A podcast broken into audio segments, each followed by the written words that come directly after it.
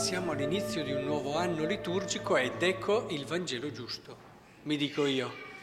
E perché questo Vangelo ci aiuta a cogliere come poter davvero ricominciare il nostro cammino di fede nel modo più vero e giusto. Si parla di vegliare, noi però abbiamo sempre eh, quelle dinamiche troppo umane, vegliare, paura, chissà come si fa, eh, quando arriva, magari cerchiamo di viverci la nostra vita, poi alla fine ci mettiamo a posto per essere davanti a Dio, perché non si sa mai. La paura, il timore la fanno da padroni in quelle che sono tante scelte che facciamo nella nostra anche vita di fede e vita morale. Qui però il vegliare te lo dice subito, come fai a sapere quando arriva il padrone? Come dire, non è questo l'atteggiamento giusto. Il vegliare vuol dire vivi ogni giorno in pienezza quello che ti è dato come possibilità, vivi la tua vita nel modo più bello e più alto che puoi, vivila. Questo è il vegliare, perché tanto non lo sappiamo quando arriva. L'importante allora è vivere il momento che ci è dato come possibilità grande. Infatti, se alleggiamo quello che dice Gesù, e subito rimaniamo un attimo perplessi perché mangiare, bere, sarà mica sbagliato mangiare e bere. Sposarsi, sarà mica sbagliato sposarsi.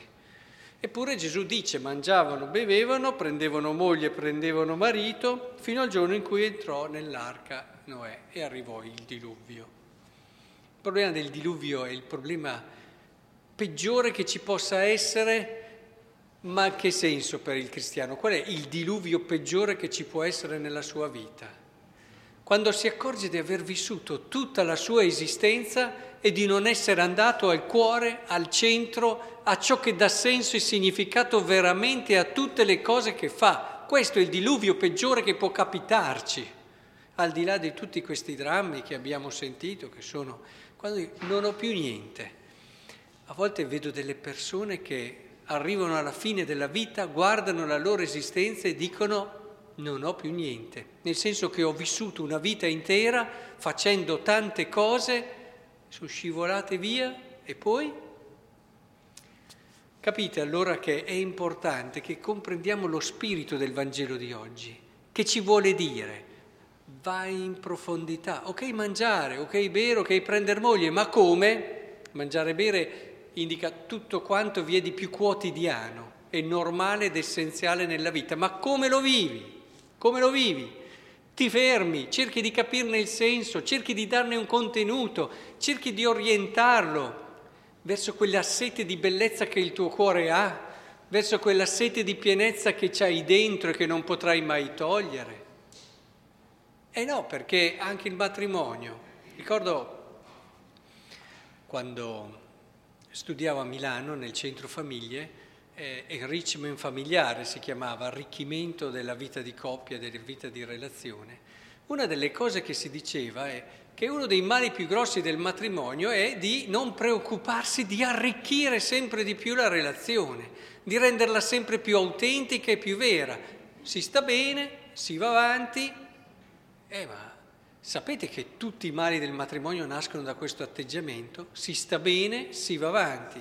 Quando va bene ci normalizziamo e siamo tranquilli perché troviamo i nostri equilibri, andiamo avanti, qualche momento certamente c'è sempre perché non so i figli che vivono e raggiungono certi traguardi a livello scolastico, a livello anche sportivo, quello che volete e allora lì in quei momenti si sente un'unità particolare, poi si va avanti, fanno una famiglia, ci si intenerisce, poi si diventa nonni e si impazzisce per i nipoti, ci si fa un po' compagnia.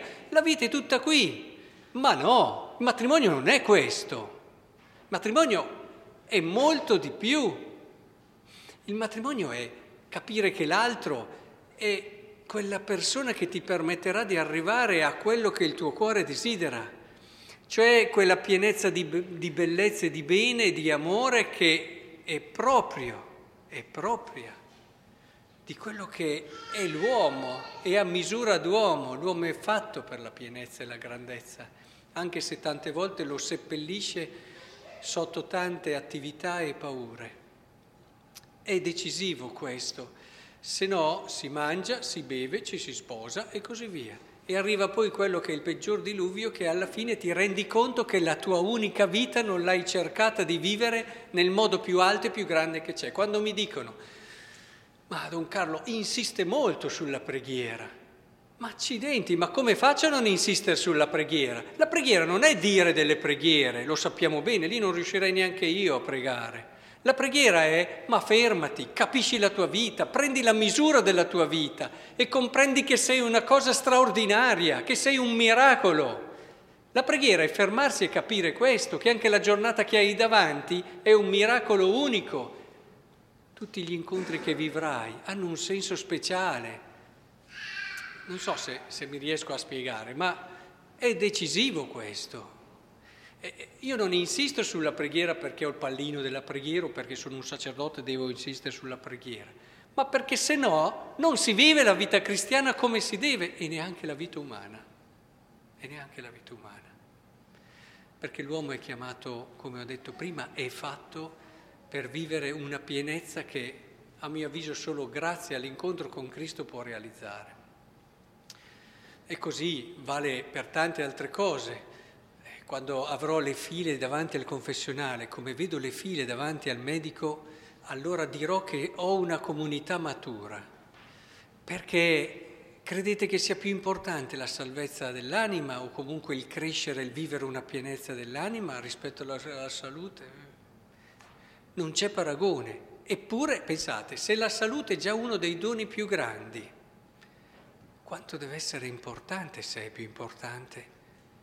Il fatto che la mia... vedo tante persone che camminano anche qui per queste strade, fanno la loro camminata, non so se è per il colesterolo o cose di questo tipo, comunque fanno le loro camminate, fanno tutto.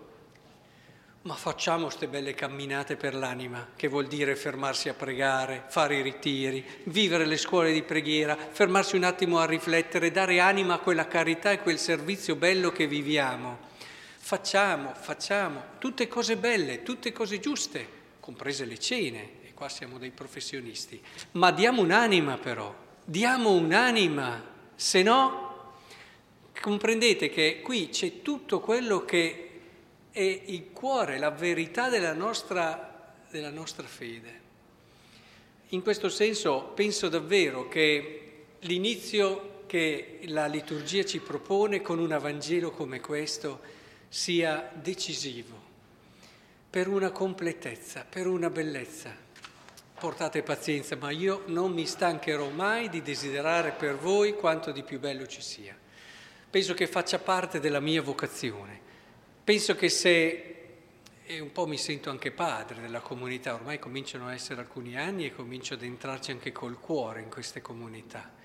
Penso che davvero se un padre non desidera le cose più belle per i suoi figli, allora vuol dire che è un padre che c'è qualcosa che non va. È chiaro che eh, secondo i suoi criteri, secondo... e io ho visto nella mia esperienza ormai di tanti anni dove ho ascoltato tante persone che non c'è felicità più vera e piena di una vita vissuta con profondità dove si dà i giusti spazi a tutto, dove non si fugge con l'attività quel cercare la verità di se stessi e di senso che è decisiva nella nostra esistenza. E allora che il Signore ci possa davvero aiutare. Eh, io lo chiedo per me prima di tutto, ma lo chiedo per tutta la comunità, sia davvero un nuovo anno liturgico che segni un progresso verso questa pienezza e consapevolezza che il Signore ci vuole regalare, ci vuole donare qui anche solo l'Eucaristia di oggi, ma c'è qualcosa di più grande dell'Eucaristia che stiamo vivendo oggi. Io mi dico, arrivare quindi sempre in anticipo, almeno 5-10 minuti alla messa, cercare di lavorare, di prepararsi, di approfondire. Leggiamo tante riviste, ma quante volte abbiamo approfondito la messa? Quanti libri abbiamo letto sull'Eucaristia? Quanti libri abbiamo meditato con profondità sulla preghiera? Ma quanti? Cioè viviamo una vita intera, veniamo a messa, andiamo a casa, ma l'hai capito questa messa? Siamo abituati a volte a fare le cose, sì, le abbiamo sempre fatte, ma te capì cos'è? hai approfondito, hai cercato di cogliere il senso vero e profondo. È questo che vorrei davvero che crescesse in noi. Non tanto mangiare, bere, si maritavano e poi arrivò il diluvio. No? E questo è quello che ci vuole dire la lettura di oggi e questo che spero davvero possiamo vivere al meglio insieme quest'anno.